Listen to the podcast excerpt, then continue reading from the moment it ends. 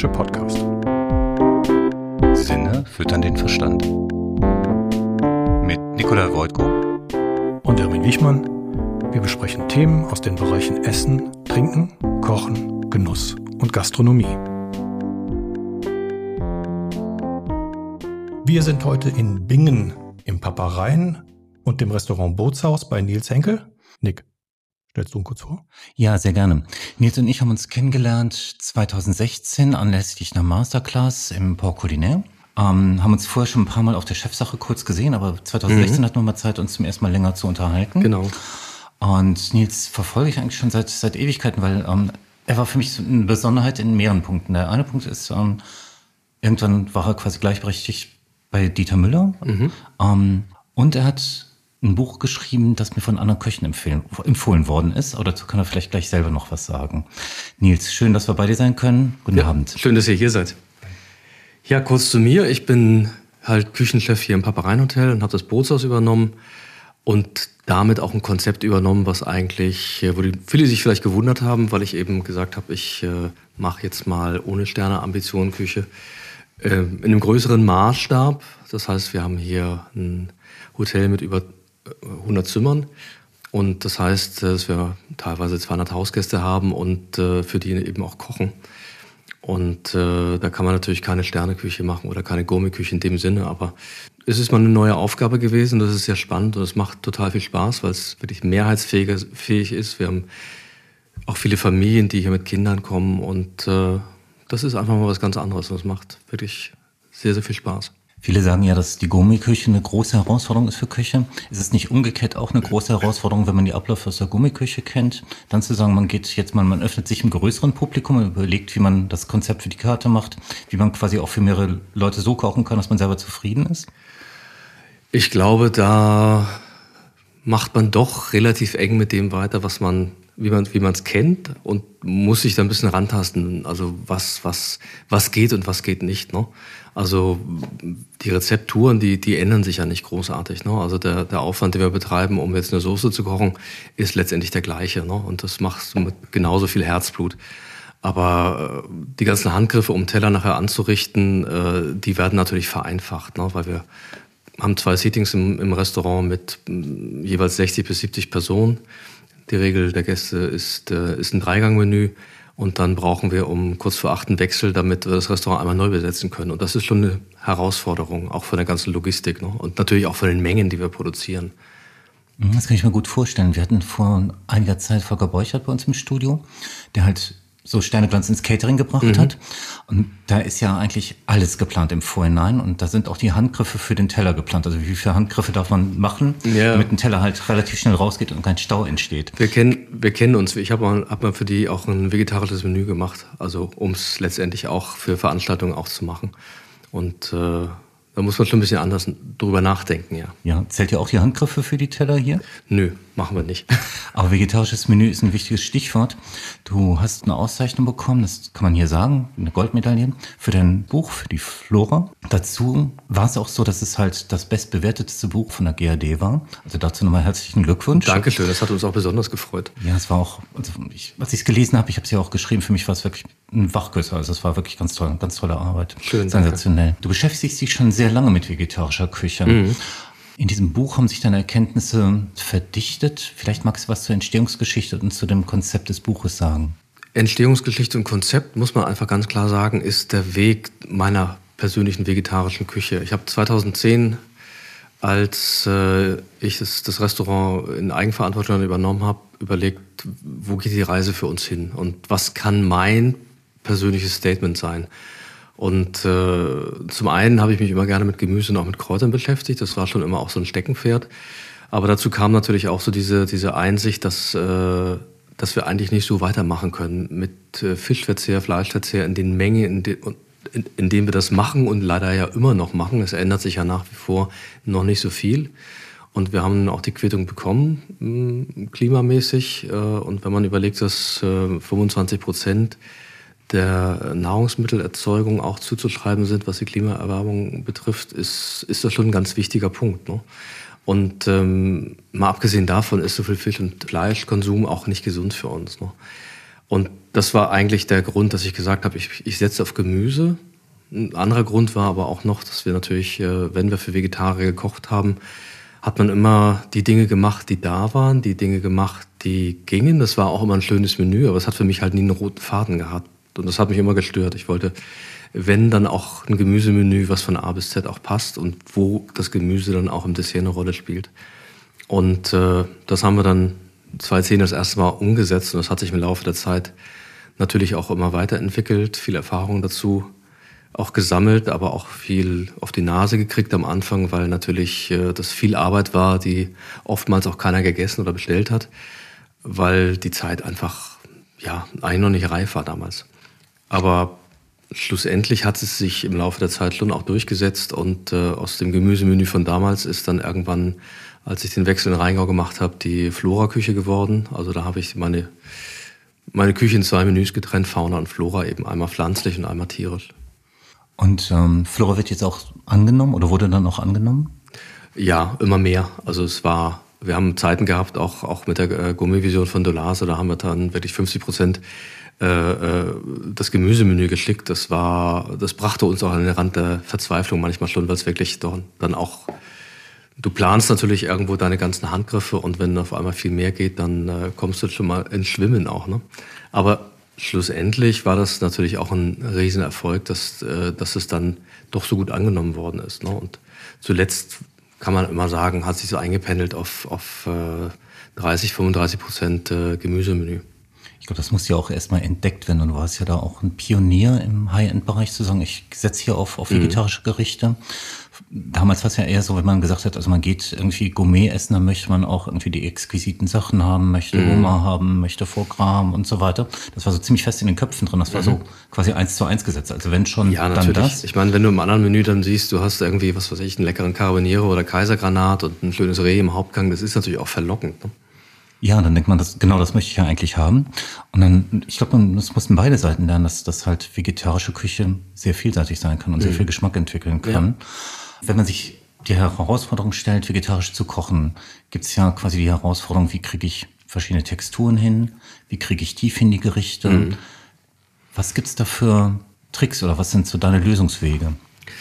Am Anfang war es ja auch noch so, dass ich gar nicht mal an vegetarisches Menü gedacht habe, sondern auch manche Zubereitung auch nochmal mit einem Gemüsefond gemacht habe oder mit einem Fischfond, weil das ja auch nicht schlecht ist, wenn man jetzt zum Beispiel in einem kräftigen Gemüsefond oder in einem kräftigen Geflügelfond Gemüse gart, das schmeckt schon auch sehr gut.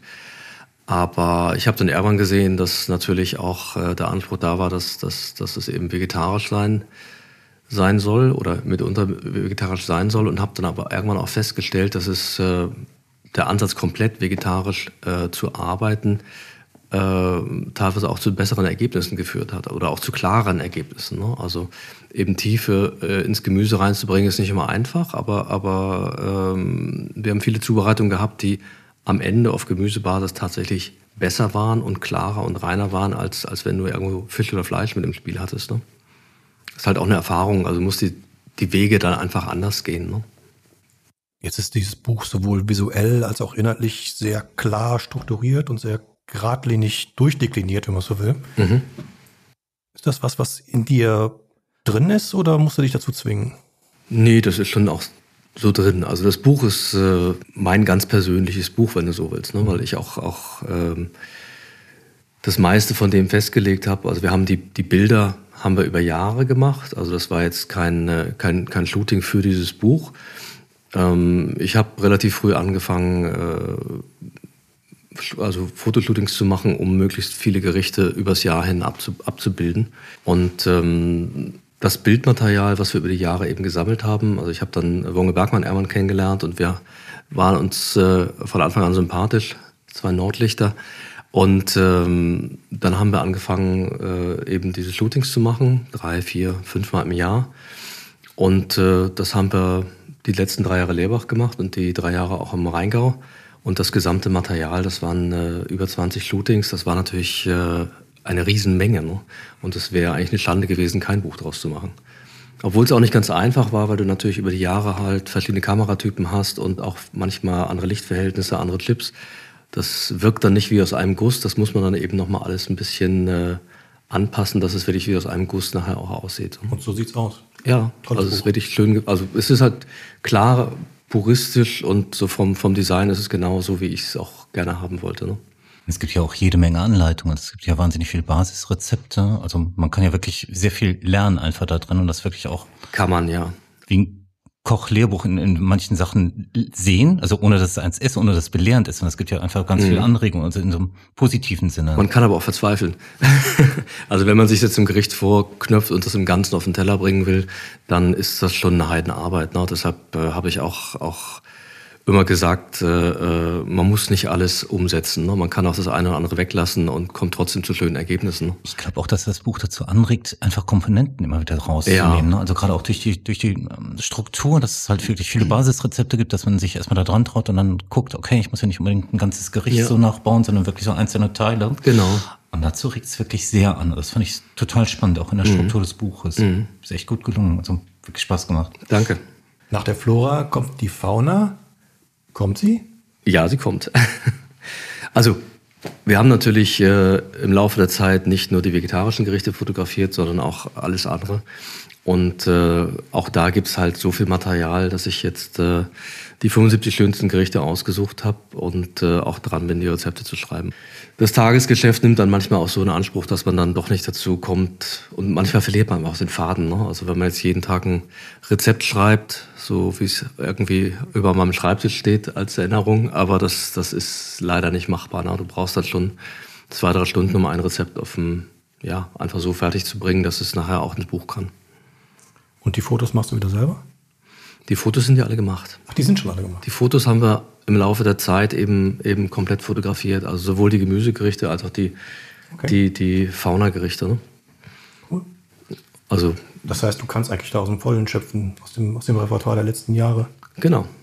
Also wir haben die 3 Jahre Lerbach und die 3 Jahre Rheingau eben komplett abgelichtet.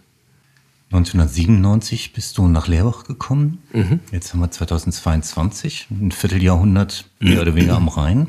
Ja. Ein Vierteljahrhundert auch Kochgeschichte, ein Vierteljahrhundert auch natürlich Entwicklung. Magst du vielleicht mal so ein paar Entwicklungslinien nachzeichnen von 97 bis heute? Naja, Lerbach war natürlich schon eine sehr, sehr spannende Zeit. Also also Dieter Müller war für mich immer so ein Koch, wo ich gerne hin wollte, und habe es dann tatsächlich irgendwann auch umgesetzt bekommen im zweiten Anlauf. Und daraus hat sich ja vieles entwickelt auch, ne? Und irgendwann kam natürlich auch von Dieter Müller das Angebot, irgendwann mal auch zu übernehmen.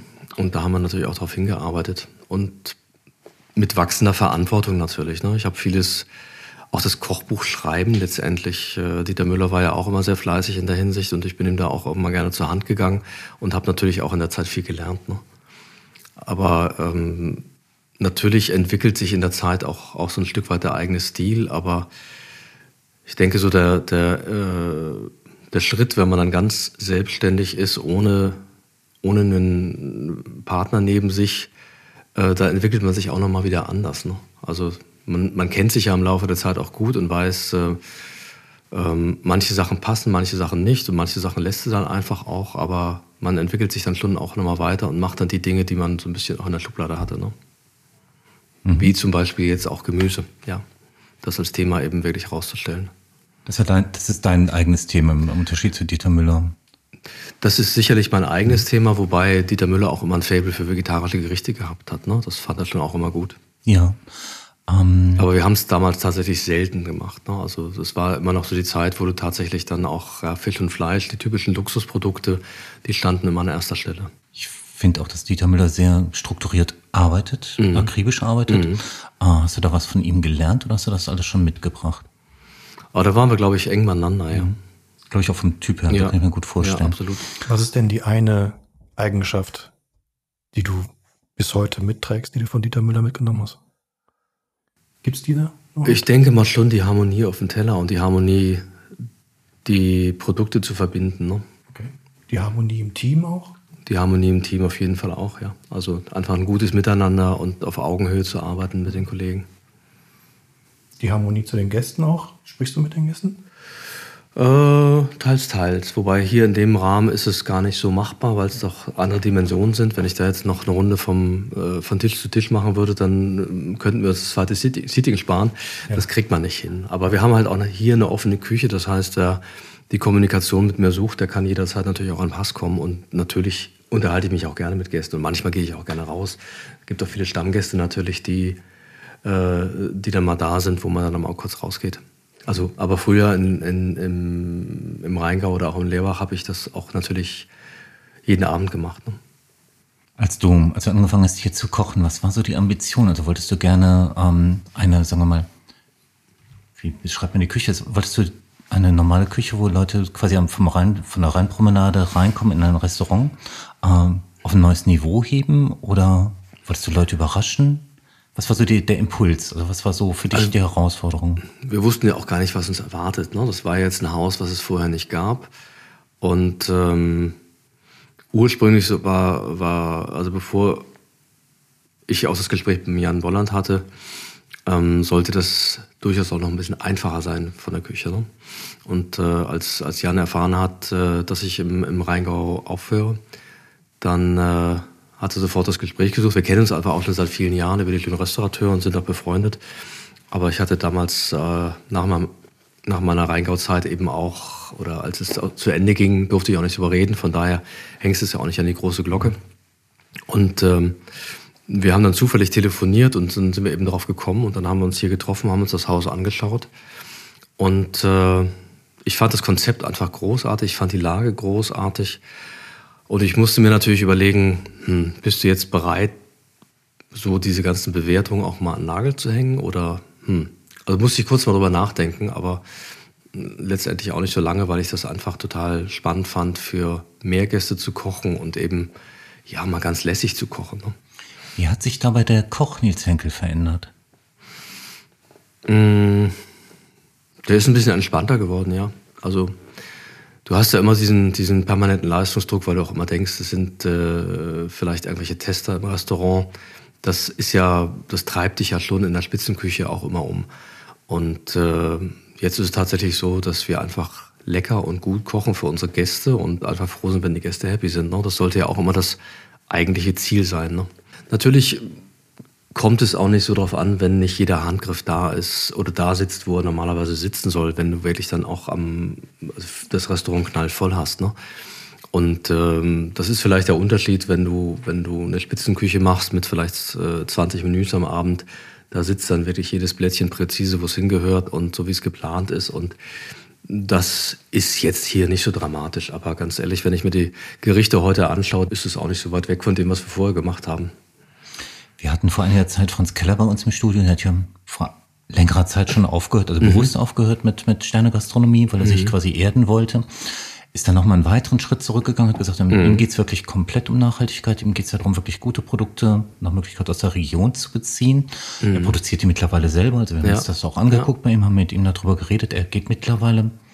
Hat mittlerweile einen sehr politischen Anspruch an Arbeit von Gastronomen, an seine eigene Arbeit. Macht das auf eine, wie ich finde, sehr sympathische, weil nicht irgendwie so belehrende Art. Man sagt so, das ist mein Weg und ich denke, das ist ein guter Weg. Manche können sich was davon abschneiden. Siehst du jetzt auch die Möglichkeit für dich, nachhaltiger zu arbeiten als vorher? Das ist natürlich bei der Größenordnung nicht immer so einfach. Also Nachhaltigkeit ist für uns ein wichtiger Aspekt. Wir sind mittlerweile auch zertifiziert. Wir haben diese Green Sign Zertifizierung gemacht und wir haben Kategorie 4 von 5 haben wir erreicht. Das ist schon mal eine ganze Menge. Das ist schon mal mehr, als wir auch erwartet haben zu schaffen in der Zeit. Aber natürlich geht immer auch noch mehr, ne? Aber du kannst natürlich auch nicht alles regional beziehen. Ich meine, du kannst es vielleicht schon, aber ich glaube, dann hat es nicht mehr diese Mehrheitsfähigkeit, die du brauchst für die Gäste, weil nicht jeder Gast kommt ja wegen des Essens hierher oder dass wir wegen Nachhaltigkeit hierher, sondern es muss im Gesamtmix muss das einfach auch funktionieren. Ne? Aber das, was wir regional machen können, das machen wir auch gerne regional. Also das entwickelt sich ja auch. Ne? Du hast am Anfang natürlich auch nicht diese ganzen regionalen Lieferanten. Das fügt sich ja immer auch Baustein zu Baustein. Kannst du da vielleicht ein Beispiel nennen? Ja, wir haben jetzt aktuell haben wir noch wieder einen Gemüsehändler hier direkt in Bingen, den Genussgarten. Die sind nicht weit von hier, keine 2 Kilometer. Und die beliefern uns mit relativ viel Gemüse auch mittlerweile, so dass man einfach da auch die Lücken schließen kann und ja, immer noch ein bisschen mehr macht, ne? Also es geht natürlich nicht ohne einen normalen Gemüsehändler auch. Wir haben ein Frühstücksbuffet, wir brauchen natürlich auch Ananas und Orangen und solche Sachen, weil den Anspruch musst du erfüllen, den haben die Gäste auch. Aber du musst natürlich auch schauen, wo holst du es her und muss man alles zu jeder Jahreszeit verfügbar haben. Das sehe ich eben nicht so, ne? Also da gucken wir schon, dass wir wirklich auch mit den Jahreszeiten arbeiten und möglichst viel regional auch arbeiten. Das ist bestimmt auch ein total vernünftiger Ansatz. Und wie du sagst, ich glaube, so Sachen entwickeln sich auch über die Zeit. Also man braucht wirklich auch Zeit, um die Händler vor Ort kennenzulernen und dann zu gucken, wie kann man sich verbessern. Ja, und Regionalität ist für mich jetzt nicht so ein Radius von 100 Kilometern. Also für mich ist Regionalität irgendwo auch ein Stück weit, wenn's einfach, wenn man sich in den deutschen Grenzen auch bewegen kann, ne? Ich finde, das ist ja schon mal viel wert. Früher haben wir alles Mögliche aus Frankreich geholt oder sonst irgendwo aus der Welt und heute bekommst du viele gute Produkte. Ich meine, wir beziehen unser Geflügel vom Ochsenschlägerhof. Das ist jetzt tatsächlich auch nicht so weit. Das sind keine 100 Kilometer. Aber früher war das kaum denkbar, ne? Genau, das war kaum denkbar und es muss ja auch wirklich nicht alles aus der Region sein, wenn man auf Qualität achtet. Also ist, glaube ich, ein Unterschied, das ja auch wirklich hat sich verändert, dass man früher gesagt hat, man muss alles wirklich aus Frankreich kriegen. Und mittlerweile hat man ja auch wirklich vor der Tür, zumindest in den deutschen Grenzen, auch ganz gute Angebote und die wachsen ja auch. Absolut. Man kommt es, glaube ich, drauf an, wo nimmt man das her? Man muss ja dann auch nicht eine Kirche aufbauen und sagen, ich kaufe nur Sachen innerhalb von 10 Kilometer Umkreis. Das ist ja, das habe ich aber nie gemacht. Nee. Ne? Da war ich nie so dogmatisch. Wie hoch ist denn die Fluktuation auf deiner Karte hier? Wir wechseln, alle 2 Monate wechseln wir die Karten. Und wenn du neue Gerichte für die neue Karte machst, ist das eine bestimmte Systematik, wie du da dran gehst?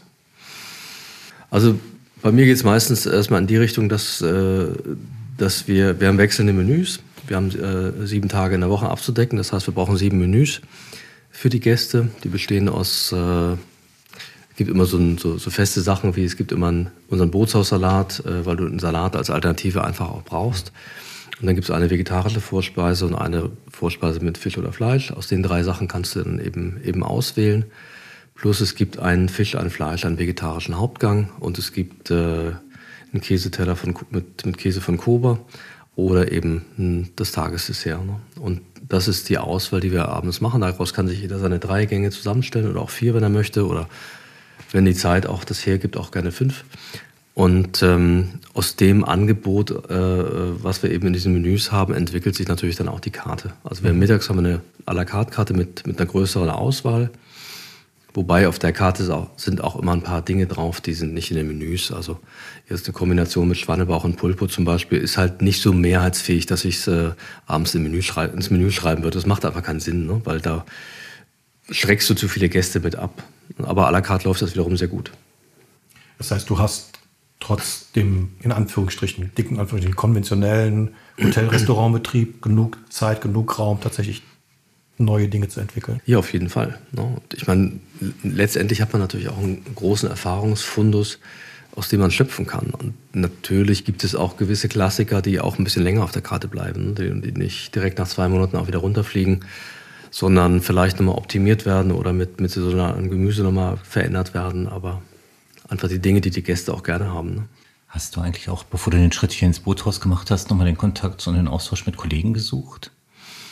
Nee, das war damals sowieso die Zeit mit dem ersten Lockdown. Also wir haben, das Restaurant im Rheingau ist ja im ersten Lockdown zugemacht worden. Und dann hast du natürlich auch nicht diesen Kollegenaustausch, ne? Du telefonierst natürlich hin und wieder auch mal mit Kollegen, aber das sind dann doch eher dann die Freunde, ne?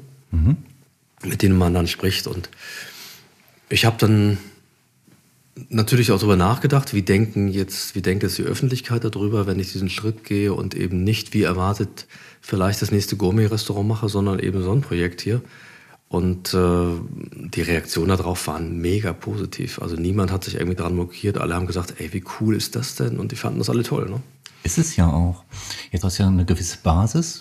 Auf einer Basis fängt man ja an, quasi wieder zu planen. Hast du für dich schon konkrete Veränderungen, die du hier im Bootshaus auf der Karte vornehmen möchtest? Also wo du dich unterscheiden möchtest zum ersten oder zum zweiten Jahr?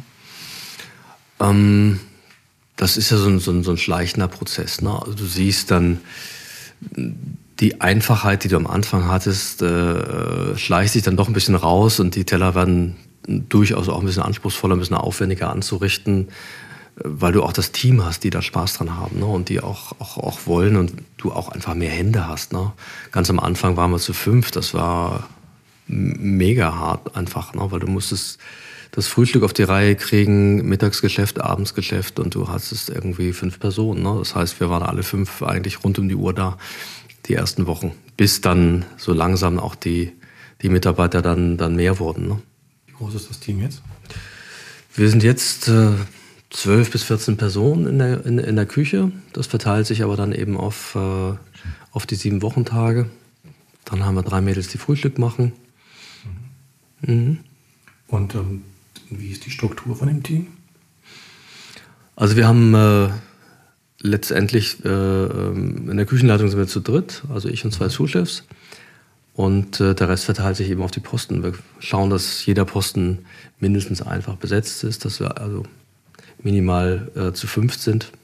Und an den Wochenenden, wo natürlich auch das Haus voller ist und wo auch die Teller durchaus ein bisschen aufwendiger schon mal sind, weil einfach auch ein hoher Anspruch da ist, dann gucken wir, dass wir schon ein paar Hände mehr haben. Mhm.